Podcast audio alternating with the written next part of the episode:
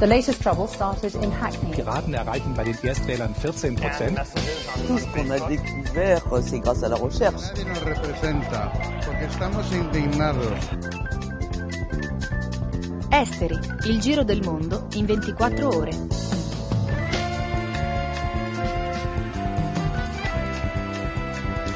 Un saluto ai nostri ascoltatori, ascoltatrici di Radio Popolare e Popolare Network. Sommario della puntata. In cella insieme ai criminali. Dall'Egitto la storia di Hamza, un ragazzo di quindici anni arrestato perché aveva preso un volantino distribuito durante una manifestazione. Niente compromessi sul T T I P. Washington impone le sue condizioni all'Europa per raggiungere un accordo, dai documenti diffusi oggi da Greenpeace sullo stato delle trattative tra i due continenti. La società francese resiste alle politiche di odio e di paura. Secondo la Commissione Consultiva dei Diritti dell'Uomo, nonostante gli attentati di Parigi nel duemilaquindici, l'indice di tolleranza è sensibilmente aumentato. La sicurezza ai tempi del terrorismo, femminicidio, le donne ai tempi di guerra. Presentazione del Festival dei diritti umani che inizia domani. Fiction, The Path, la nuova serie tv con Aaron Paul. Rubrica sportiva, le ultime dai playoff di basket N B A. Sull'app ufficiale di Radio Popolare potete ascoltare Esteri e scaricare il podcast.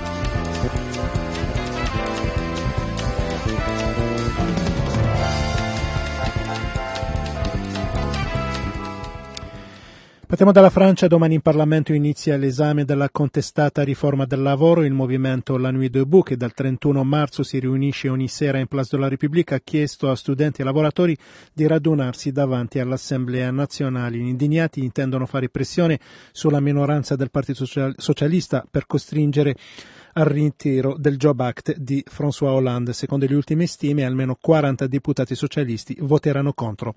La situazione in Siria è per molti aspetti fuori controllo, e quanto ha ammesso il segretario di Stato americano John Kerry in una conferenza stampa a Ginevra, dove ha incontrato l'inviato speciale dell'ONU Staffan de Mistura, in un tentativo di salvare la tregua nel paese e in particolare di mettere fine alle violenze ad Aleppo. La scena l'abbiamo vista più volte. La diplomazia cerca disperatamente la chiave per bloccare la guerra siriana, mentre sul campo i combattimenti proseguono come prima. Per questo, come abbiamo raccontato più volte, i siriani non hanno più alcuna fiducia nella comunità internazionale. Nelle zone controllate dai ribelli, per esempio, alla rabbia contro i raid russi si aggiunge la frustrazione per le promesse mai mantenute dall'Occidente. Sta succedendo anche in queste ore. Il segretario di Stato americano, Kerry, ha chiesto alla Russia di convincere Assad a fermare la sua campagna su Aleppo. Il problema qui è che i russi sono parte attiva e fondamentale di quella campagna. Gli Stati Uniti quindi dovrebbero convincere Mosca che i bombardamenti si devono fermare adesso. Le responsabilità però sono anche dei siriani. Entrambe le parti, il regime in maniera più marcata, non hanno creato le condizioni per un vero negoziato nelle scorse settimane a Ginevra, e avrebbero respinto le pressioni dei loro sponsor esterni. Il caso del fronte antiregime è significativo. Kerry ha chiesto l'aiuto di Arabia Saudita e Giordania per convincere al-Nusra, esclusa finora da ogni trattativa, a interrompere le azioni sulle zone di Aleppo controllate dal governo. Anche queste azioni, come i raid russi e siriani, hanno fatto diverse vittime civili. Esteri, il giro del mondo in ventiquattro ore. Radio Popolare, Popolare Network.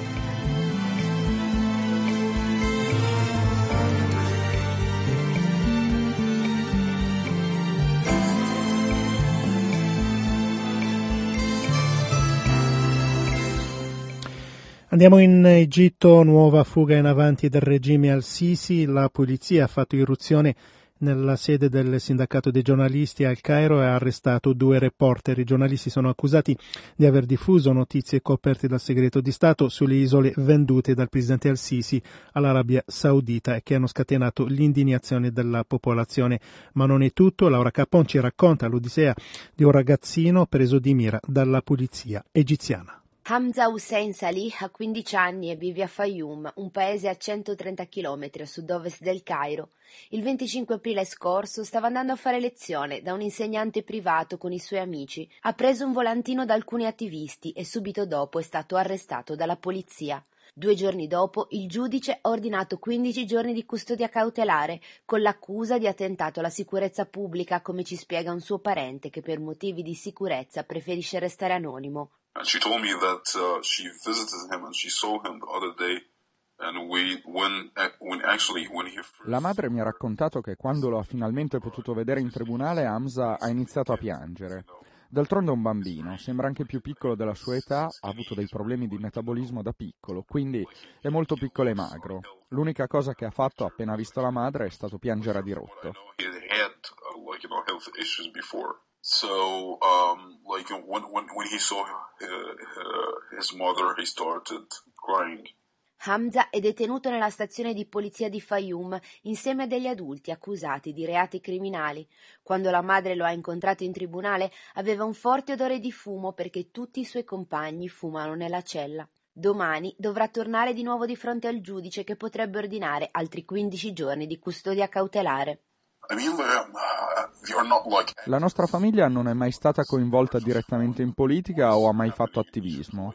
Siamo come tanti milioni di egiziani che seguono e si interessano a quello che accade nel nostro paese.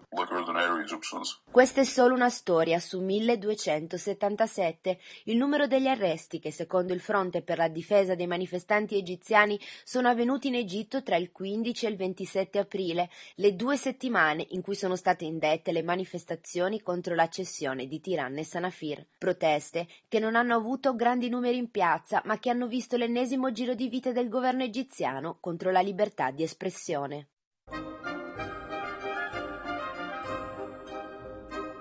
Esteri, Radio Popolare, Popolare Network, dal lunedì al venerdì, dalle diciotto alle diciotto e trenta.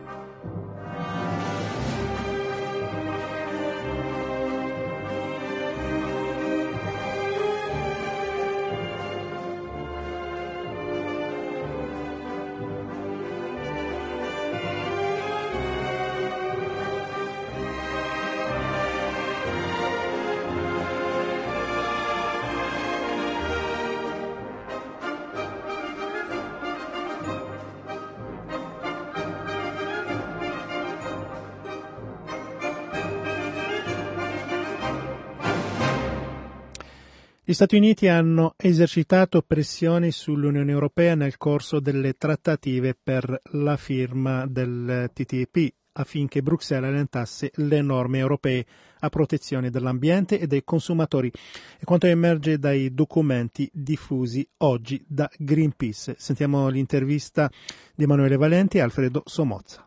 Le conferme di questi documenti è il fatto, ad esempio, che gli Stati Uniti non intendono aprire il loro mercato degli appalti a livello degli Stati, cioè a livello federale.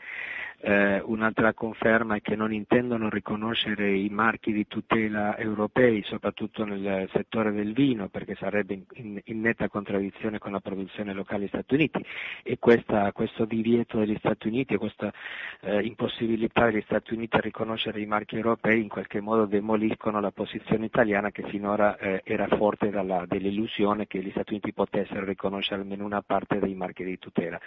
Si aggiungono altre, altre novità da questi documenti. documenti, ad esempio il fatto che gli Stati Uniti stiano facendo pressione per chiudere questo accordo, minacciando anche ritorsioni sul mercato delle auto, e quando, quando loro parlano del mercato delle auto si riferiscono soprattutto in Germania, quindi una pressione rivolta alla Germania perché spinga in qualche modo perché si firmi il con, il, il, il, l'accordo, se non potrebbero ostacolare le, l'importazione degli Stati Uniti di B M W piuttosto che di Mercedes o, o fasce, macchine di fascia alta.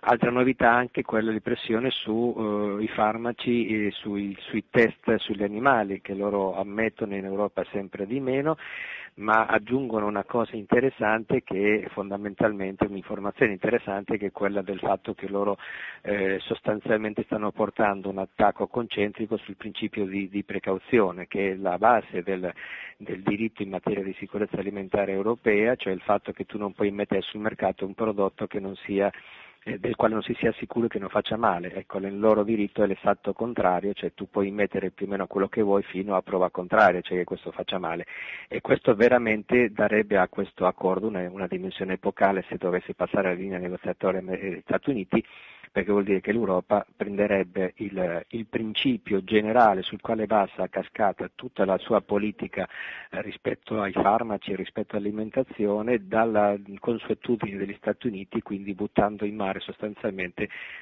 cinquanta sessanta anni di lotte e di legislazione europea in materia. A questo punto è così grossa la posta in gioco, e lo confermano questi documenti, che come da molto tempo si sta dicendo, probabilmente questo accordo rimarrà in stand-by fino a tempi migliori. Quindi, come dire, l'approccio negoziale degli Stati Uniti sostanzialmente viene confermato, però è un approccio che va a, a interessare sempre più settori, no? Poi della, della trattativa. Questa è, è la sostanza del, del, delle notizie che abbiamo in queste ultime ore, giusto? Sì, esatto, non è, non è soltanto come eh, noi continuiamo a fare il, fu- il focus sull'alimentazione, in realtà ovviamente è trattato un trattato a tutto campo, eh, gli Stati Uniti stanno portando avanti una politica aggressiva come sempre quando hanno negoziato accordi di, di questo tipo, e questi documenti smentiscono quello che si sta raccontando in sede europea da mesi, cioè il fatto che tutte le modifiche che chiederà l'Europa saranno accettate sia in campo di sicurezza alimentare ma ad esempio anche in campo di diritto, perché c'è anche in ballo la giustizia su questo accordo tra i normali tribunali eh, ai quali siamo abituati noi, questi tribunali privati che dovrebbero introdurre questo accordo. Quindi questo documento conferma che gli Stati Uniti non hanno ceduto nemmeno a una delle richieste dell'Europa, e su questo c'è molto da riflettere e a questo punto molto da sperare sul fatto che effettivamente si fermi un attimo il negoziato per capire cosa si sta discutendo e quali sono le conseguenze.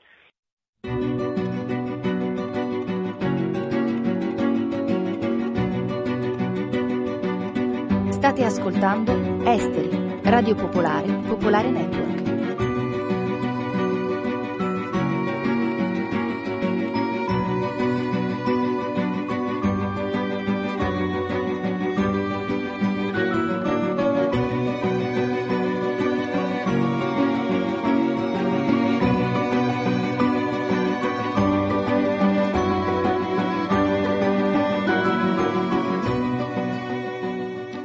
La società francese resiste alle politiche di odio e di paura, eh, quanto emerge dal documento della Commissione Consultiva dei Diritti dell'Uomo, e questo nonostante gli attentati di Parigi nel duemilaquindici eh, sostiene l'indice di tolleranza è sensibilmente aumentato. Il servizio di Simona Saccaro. I francesi non sono stati mai così tolleranti. È quanto emerge dal rapporto duemilaquindici su razzismo, antisemitismo e xenofobia, pubblicato oggi dalla Commissione Nazionale Consultiva dei Diritti dell'Uomo. Secondo questo rapporto, infatti, l'indice longitudinale di tolleranza è migliorato progressivamente rispetto all'anno precedente. La Commissione Nazionale Consultiva dei Diritti dell'Uomo è un'autorità amministrativa indipendente che dal millenovecentoquarantasette lavora per creare dialogo e dibattito tra governo, Parlamento, istituzioni e società civile sul tema dei diritti dell'uomo, del diritto all'azione umanitaria e della lotta contro il razzismo. Dal millenovecentonovanta ha ricevuto l'incarico di elaborare ogni anno un rapporto dettagliato per conoscere meglio questo fenomeno. I rapporti annuali riuniscono i risultati di diversi attori, i ministeri e le istituzioni impegnate nella lotta al razzismo, riflessioni della società civile e sondaggi ed analisi provenienti da università e ricercatori. Dall'ultimo rapporto del duemilaquindici è emerso che il numero di francesi che si dichiarano per niente razzisti è aumentato fino a raggiungere il cinquantatré per cento, la percentuale più alta dal duemiladieci. L'indice di tolleranza è uno strumento costruito su sessantanove domande che valutano e misurano l'opinione pubblica rispetto al tema della diversità, e ha ottenuto sessantaquattro punti, facendo piazzare la Francia nella top cinque dei più tolleranti.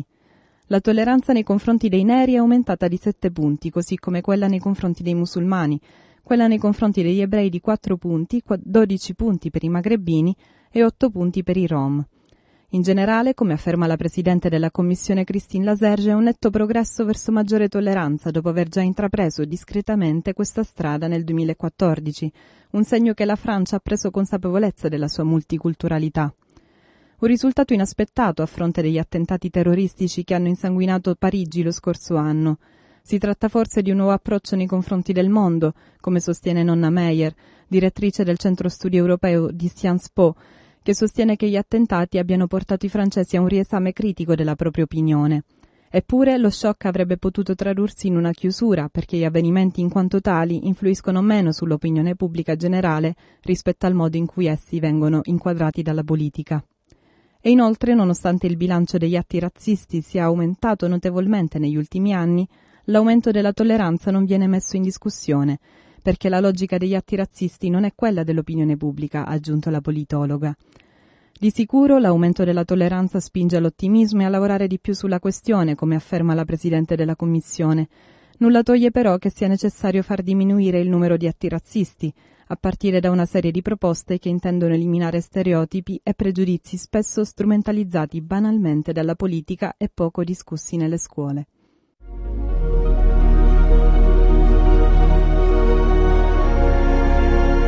Il podcast di Esteri è sui siti di Radio Popolare e Popolare Network.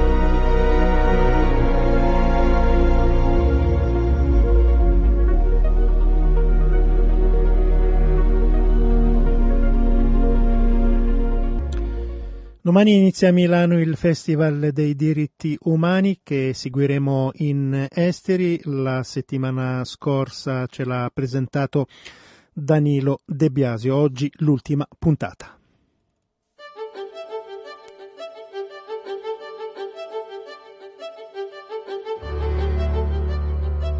Un diritto conquistato non viene sottratto a nessun altro. Affermarlo oggi è andare controcorrente, perché con la violenza arrivata nel cuore dell'Europa e non più confinata nelle periferie povere del pianeta, molti sostengono che in nome della sicurezza bisogna rinunciare ad un po' di libertà. Parlare di diritti umani, delle donne, calpestate in luoghi lontani ma anche molto vicino a noi, può sembrare retrò. E invece il Festival dei diritti umani è convinto che sia il cuore della contemporaneità.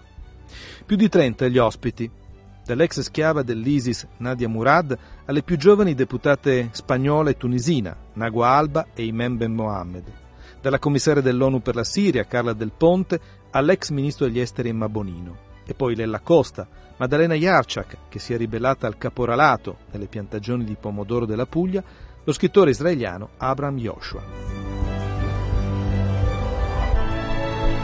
Testimonianze e ragionamenti, emozioni e riflessioni.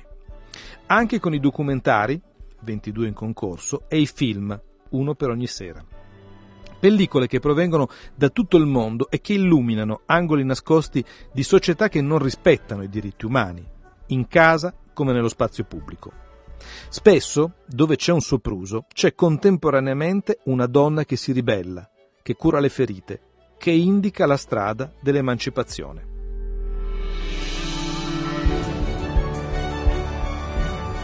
Ed è proprio quello che il festival voleva dimostrare scegliendo il tema dei diritti delle donne per la sua prima edizione. Una bambina libera di studiare, una ragazza libera di scegliere chi amare, una donna libera da condizionamenti economici e patriarcali non è un vantaggio solo per lei, è un vantaggio per tutti noi. Vi aspettiamo dal tre all'otto maggio alla Triennale di Milano.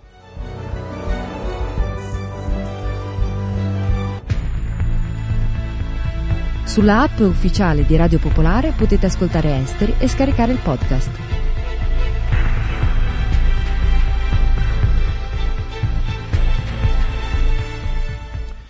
Nella nostra rubrica sportiva oggi eh, vediamo le ultime dai playoff di basket N B A. Sentiamo Dario Falcini.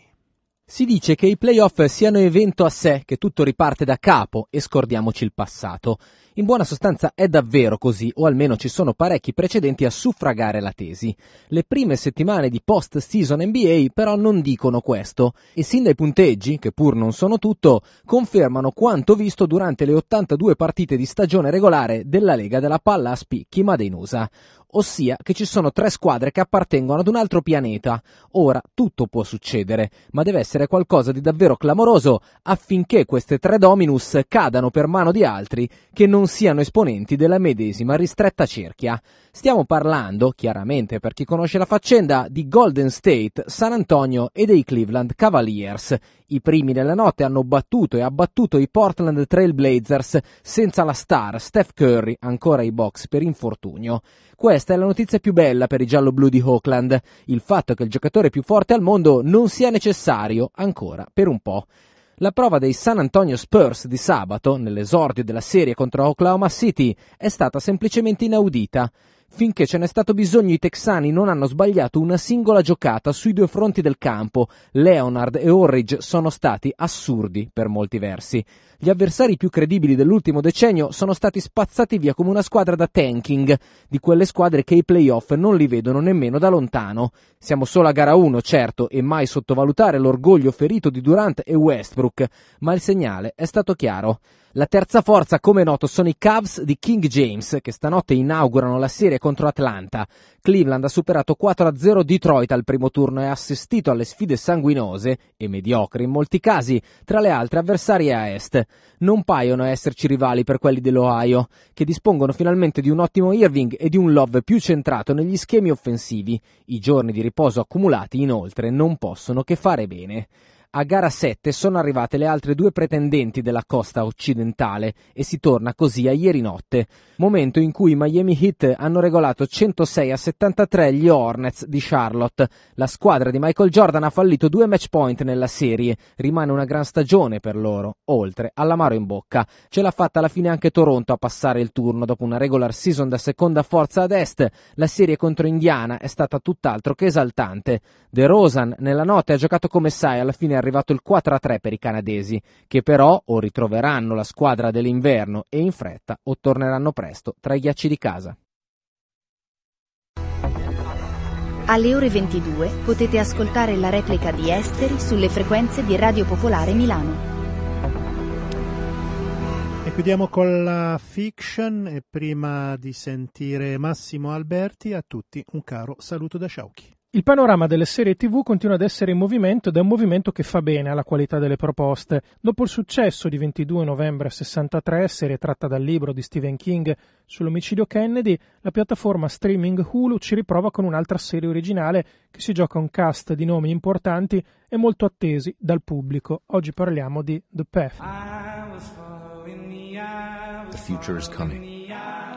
Prima che della trama partiamo proprio dai due protagonisti, Aaron Paul al suo ritorno sugli schermi dopo il successo di Breaking Bad e Hugh Dancy, anche per lui un ritorno dopo aver interpretato l'agente Will Graham in Hannibal.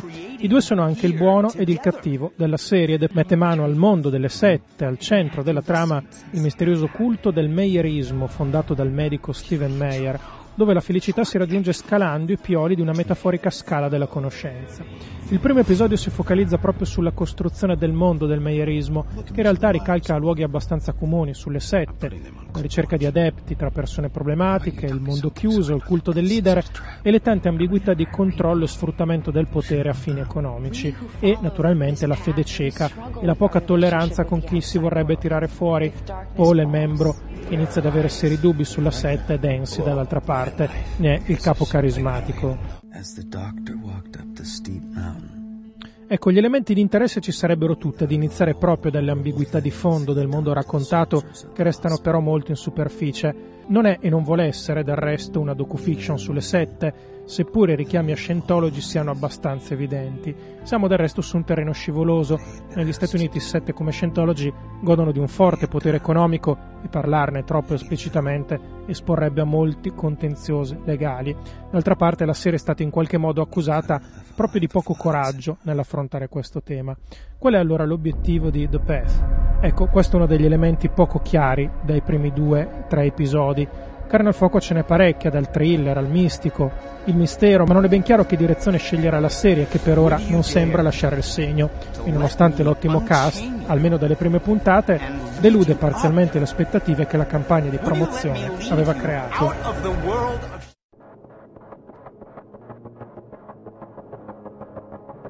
Avete ascoltato Esteri, un magazine di Radio Popolare.